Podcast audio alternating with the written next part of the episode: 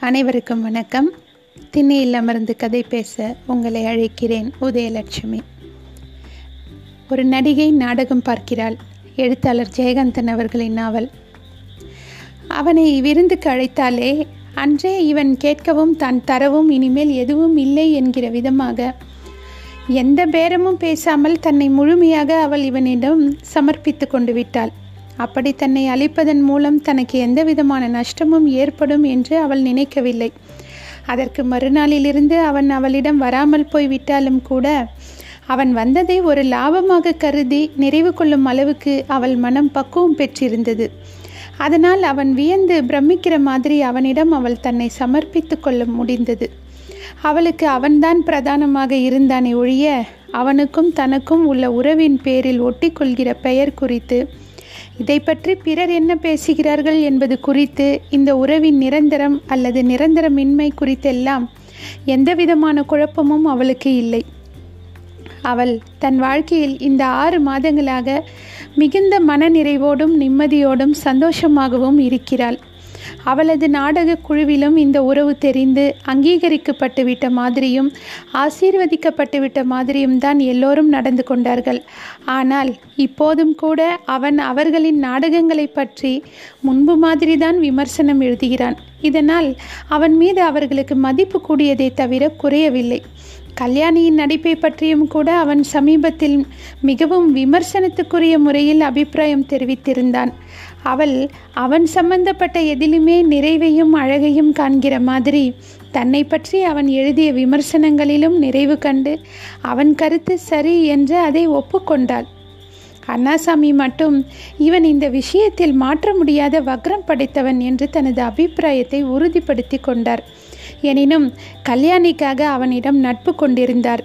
நாடக சினிமா கலை விவகாரங்கள் தவிர மற்ற விஷயங்களை பற்றி அவனிடம் பேசுவதோடு அவனது அபிப்பிராயங்களை கேட்பதிலும் குணங்களை அறிவதிலும் அவருக்கு அவன்பால் நல்லெண்ணமும் உடன்பாடும் இருந்தது. சென்ற மாதத்தில் ஒரு நாள் அண்ணாசாமி தான் கல்யாணியிடம் கூறினார். கல்யாணி உன் வாழ்க்கையில் உனக்கு ஒரு நல்ல துணை கிடச்சி. நீ சந்தோஷமாக இருக்கிறதுல எனக்கு ரொம்ப திருப்தி. ஆனால் இப்படியே இருக்கப்படாதோன்னோ? முதலில் அவர் என்ன சொல்கிறார் என்று அவளுக்கு புரியவில்லை. இப்படியே இருக்கணும் என் வாழ்க்கைன்னு நான் தினம் தினம் கடவுளை வேண்டிக்கிட்டு இருக்கேன் சாமி என்று மனநிறைவோடு சொன்னாள் கல்யாணி. அப்படியே இருக்கட்டும் என்று அவளை ஆசீர்வதிக்கிற மாதிரி கையை காட்டி ஒரு புன்னகையோடு சற்று யோசித்து தான் கூற வந்ததை நிதானித்த பின் சொன்னார் அண்ணாசாமி கல்யாணி ரெண்டு பேர் சேர்ந்து வாழறதுங்கன்றது ஏதோ மனசு சம்மந்தப்பட்டது உடல் சம்மந்தப்பட்டது மட்டும் இல்லை. அது ரொம்ப முக்கியங்கிறதை நான் ஒப்புத்துக்கிறேன். ஆனால் சேர்ந்து வாழறதுங்கிறது லைஃப் சம்மந்தப்பட்டது வாழ்க்கைங்கிறது மனசு உடம்பு சம்பந்தப்பட்டது மட்டும்தானா? சட்டம் சமூகம் பொருளாதாரம் அதெல்லாம் சம்பந்தப்பட்டது இல்லையா? அவன் மேலே நம்பிக்கை இல்லாமல் இதை நான் சொல்கிறதா நீயோ அவனோ நினச்சா அது மகா தப்பு. அவன் மேலே ரொம்ப நம்பிக்கை வந்துட்டதுனாலேயே தான் நான் இதை பற்றி சொல்கிறேன் நீங்கள் நிரந்தரமாக இப்படியே இருப்பேன்னு தோணிட்டது. எனக்கு அதனால தான் சொல்கிறேன் இந்த நிரந்தரத்துக்கு ஒரு அர்த்தம் வேணும். குறைந்தபட்சம் லீகலாக நீங்கள் இதை ரிஜிஸ்டராவது பண்ணிண்டா பின்னால் உங்களுக்கு நல்லது. இதை பற்றி நீ யோசிக்கவே இல்லையோ? ஆனால் அவன் யோசிச்சு இருக்கணுமே என்று அவர் பேசி கொண்டிருக்கையில் ரங்காவின் ஸ்கூட்டர் சத்தம் கேட்டது. கல்யாணி இந்த பேச்சை இத்துடன் நிறுத்திவிட விரும்பினாள். தன் மீது நம்பிக்கை இல்லாமல் இவ்விதம் பேச்சு நிகழ்வதாக அவன் இதை புரிந்து கொள்ள வாய்ப்பு ஏற்பட்டுவிடக்கூடாதே என்று அவள் அஞ்சினாள்.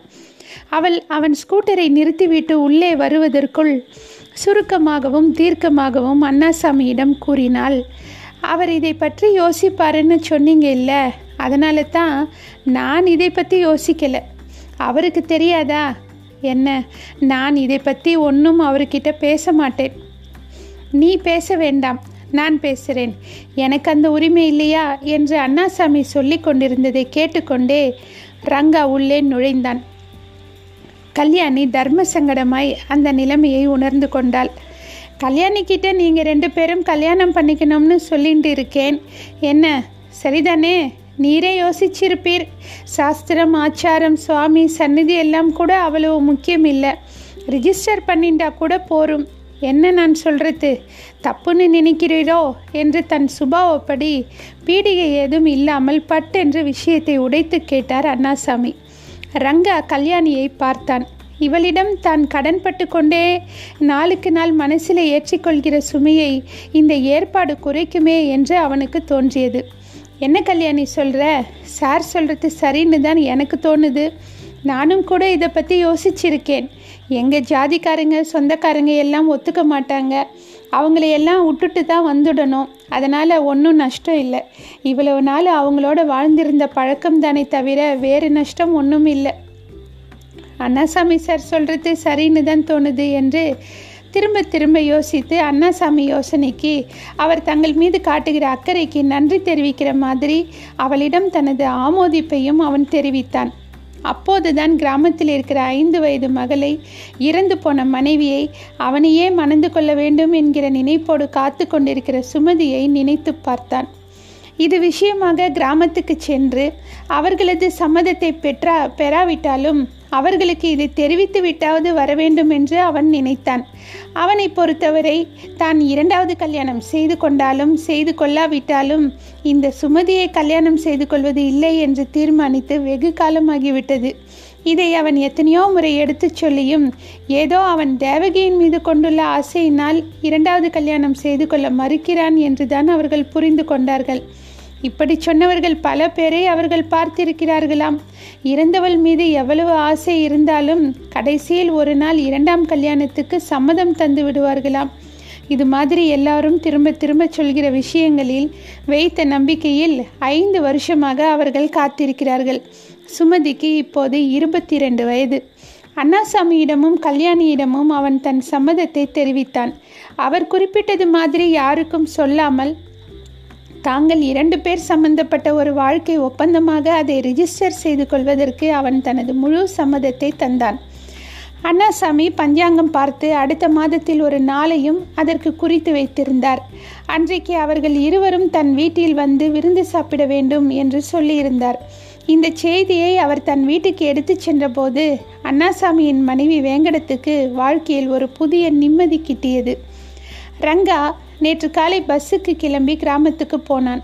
சென்னையில் இருந்து வேலூருக்கு போகிற வழியில் ஐம்பதாவது மைலில் இருக்கிறது அந்த கிராமம். மனைவி இறந்த பிறகு இரண்டு தடவை அந்த வழியாக போக நேர்ந்த பொழுது தன் குழந்தையை பார்ப்பதற்காக அவன் அங்கு போயிருந்தான். இவன் ஒரு அந்நியன் என்று பயந்து அந்த குழந்தை இவனை கண்டவுடன் ஓடி ஒளிந்து கொள்ளும். கூப்பிட்டால் வராது. வலுக்கட்டாயமாக தூக்கினாலும் அழு. இரண்டு வருஷத்துக்கு பிறகு நேற்று அவன் போனபோது திண்ணையில் செப்பு வைத்துக்கொண்டு தன்னை விட வயதில் குறைந்த குழந்தைகளை அதிகாரம் செய்தவாறு குடும்ப விளையாட்டு நடத்தி கொண்டிருக்கும். அந்த பாவாடை கட்டிய சிறுமியை தன் மகள் என்று அவன் அடையாளம் கண்டு கொண்டு விட்டான். அம்மா யாரோ வந்திருக்காங்க என்று கூவியவாறு தன்னை பார்த்ததும் உள்ளே ஓடிய அந்த கிராமத்து குழந்தையை நெஞ்சில் பெருகும் பாசத்தோடு இப்போது ஸ்கூட்டரில் ஆஃபீஸுக்கு போய் கொண்டிருக்கும் போது நினைத்து கொண்டான் ரங்கா. அவன் மகள் இந்து சுமதியை அம்மா என்று அழைக்கிறாள். தனக்கு அம்மா அவள்தான் என்றும் நினைக்கிறாள். அதற்காக அவளை அவன் கல்யாணம் செய்து கொள்ள முடியுமா என்ன? அவன் மிகவும் பிடிவாதமாகவும் உறுதியாகவும் அந்த நம்பிக்கைகளை உடைத்து எரிந்து விட்டதும் அல்லாமல் தனக்கும் அவர்களுக்கும் இடையே இருக்கிற உறவையே அறுத்து கொண்டு விட்ட மாதிரி தான் ஒரு நாடக நடிகையை ரிஜிஸ்டர் கல்யாணம் செய்து கொள்ளப் போகிற விஷயத்தையும் தாட்சண்யம் இல்லாமல் கூறிவிட்டான். அதன் பிறகு அங்கே ஒரு சீனே ஏற்பட்டது. கடைசியில் தங்களிடம் வளர்கிற இந்த குழந்தையை இவன் கேட்காமல் இருந்தால் போதும் என்று அந்த குடும்பத்தினர் இவனை தண்ணீர் தெளித்து விட்ட மாதிரி மனசை மாற்றி கொண்டனர். இந்த கல்யாணிக்காக இவளுடைய காதலுக்காக இதையெல்லாம் செய்யலாம் என்று அவன் மனசுள் இப்போதும் கூட சமாதானமே கொண்டான். ரங்கா நேரே ஆஃபீஸுக்கு போனான். காலையில் நேரம் கழித்து எழுந்திருந்தாலும் அதன் பிறகு வீட்டுக்கார அம்மாளுடனும் மற்றவர்களுடனும் கல்யாணி விஷயமாக பேசி கொண்டிருந்ததாலும் அதிக நாழியாகிவிட்டது. எனவே காலை டிஃபனுக்கு வழக்கமாக போகிற மாதிரி இன்று அவள் வீட்டுக்கு போக முடியாது என்று நினைத்த ரங்கா நேரே ஆஃபீஸுக்கு போய்விடுவதென்ற தீர்மானத்தில் ஸ்கூட்டர் ஸ்கூட்டரை வேறு பக்கம் திருப்பினான். அப்போதே மணி பத்தரைக்கு மேல் ஆகியிருந்தது. பதினோரு மணிக்காவது ஆஃபீஸுக்கு போய்விட வேண்டும் என்ற தீர்மானத்தோடு மாலையிலோ இரவிலோ அவளை பார்த்து கொள்ளலாம் என்று நினைத்து கொண்டான். ஆஃபீஸுக்கு வந்ததும் கேன்டீனிலிருந்து காப்பி வரவழைத்து சாப்பிட்டான். மேஜையின் மீது இவன் பார்த்து அச்சுக்கு அனுப்ப வேண்டிய மேட்டர்கள் குவிந்து கிடந்தன. அவனுக்கு வேலையில் மனம் ஓடவில்லை. கல்யாணி தனக்காக காத்து கொண்டிருப்பாள் என்ற நினைவு வந்தது. ஒருவேளை அவளும் இந்நேரம் வரைக்கும் டிஃபன் சாப்பிடாமல் இருப்பாளோ என்ற கவலையும் வந்தது. அவனுக்கு திடீரென்று அந்த நர்சரி பள்ளிக்கூடத்து ஃபோனை கல்யாணி சில சமயங்களில் உபயோகப்படுத்துவது நினைவுக்கு வந்தது. அவளது நாடகக்குழு சம்பந்தப்பட்டவர்கள் கூட அந்த நர்சரி பள்ளிக்கு ஃபோன் செய்து இவளை கூப்பிட்டு பேசுவது வழக்கம். முதன் முதலில் அவள் அவனுக்கு ஃபோன் செய்தது கூட அங்கே இருந்துதான். அவன் டைரக்டரியை எடுத்து அந்த நர்சரி பள்ளியின் நம்பரை பார்த்து ஃபோன் பண்ணி எதிர் வீட்டில் இருக்கின்ற கல்யாணியை கூப்பிட முடியுமா? என்று பணிவுடன் கேட்டான். அவள் வரும் வரை காத்திருந்தான். சில வினாடிகளுக்கு பிறகு அவள் குரலை கேட்டபோது எதற்கு ஃபோன் செய்தோம்? என்பது அவனுக்கு ஒரு வினாடி மறந்து போயிற்று. பேசுவது இவன் என்று தெரிந்ததும் அவளே கேட்டாள். காலையில் ஏன் வரல? சாப்பிட்டீங்களா? என்று அவள் விசாரித்தாள். தான் ஃபோன் செய்ததும் அதற்காகத்தான் என்று இவன் விளக்கினான். மத்தியானம் வந்து சாப்பிட்டு விட்டு போகும்படி அவள் வற்புறுத்தி அழைத்தாள். அவன் சரி என்று ஒப்புக்கொண்டான். பிறகு தன் வேலைகளில் முனைந்தான் ரங்கா.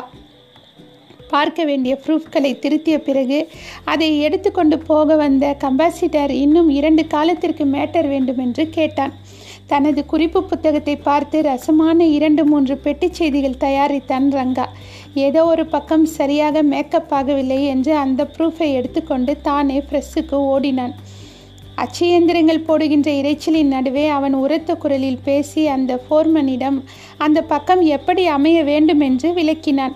ஒரு கம்பாசிட்டர் இவன் சொல்லுகிற விதமாக ஸ்டோன் மீது கிடந்த பேஜை மாற்றி சரி செய்து கொண்டிருந்த போது பக்கத்திலேயே நின்று பார்த்து கொண்டிருந்தான். இவன் விரும்புகிற மாதிரி அதை சரி செய்ய ஒரு மணி நேரம் ஆயிற்று மறுபடியும் அதை ஒரு ப்ரூஃப் போட்டு எடுத்துக்கொண்டு திருப்தியுடன் மாடியில் தன் அறைக்கு திரும்பினான் ரங்கா. மணி ஒன்றாகி இருந்தது. இவ்வளவு நேரமாக அவன் முனைந்திருந்த காரியங்களைத் தவிர வேறு சிந்தனையே இல்லாதிருந்த ரங்கா இப்போது கல்யாணியை நினைத்து கொண்டான். இன்று காலை தன்னுடைய உற்றார் உறவினர்களுக்கெல்லாம் அவளை தான் கல்யாணம் செய்து கொள்ளப் போகிற விஷயம் தெரிந்து அவர்கள் எல்லோரும் தன்னிடம் மனஸ்தாபம் கொண்டு விட்டதையும் நினைத்து கொண்டான். இனிமேலும் தொடர்ந்து ஆதிகேசவலு நாயக்கர் தெருவின் பதினோராம் நம்பர் வீட்டில் தான் குடியிருப்பதில் அர்த்தமில்லை என்று அவனுக்கு தோன்றிற்று. அவளை கல்யாணம் செய்து கொண்டால் தான் அவளோடு வந்து இருக்க வேண்டும் என்பதை நினைத்தபோது அதுவும் அவன் மனசுக்கு சரியாக படவில்லை அவளை கல்யாணமும் செய்து கொண்டு தான் இப்படி தனித்து வாழ்வதும் நியாயமாக படவில்லை இது பற்றி தான் இதுவரைக்கும் யோசிக்கவே இல்லை என்பதை இப்போது நினைத்து அவன் ஆச்சரியம் கொண்டான். கல்யாணி இது குறித்து என்ன நினைப்பாள் என்று அவன் யோசித்து பார்த்தான். நான் அவளுடன் வந்து அவள் வீட்டிலேயே இருப்பேன் என்கிற நம்பிக்கையில் அவள் இருக்கிறாளோ? என்று நினைத்தபோது அவளுடைய அந்த நம்பிக்கை தன் மீது அவள் கொண்ட உரிமையினால் ஏற்பட்டது என்று அவன் புரிந்து கொண்டான். ஆனாலும் அவ்விதம் தான் அவள் வீட்டில் போய் இருப்பது தன்னுடைய கௌரவத்துக்கு இழுக்கு என்று தோன்றிற்று.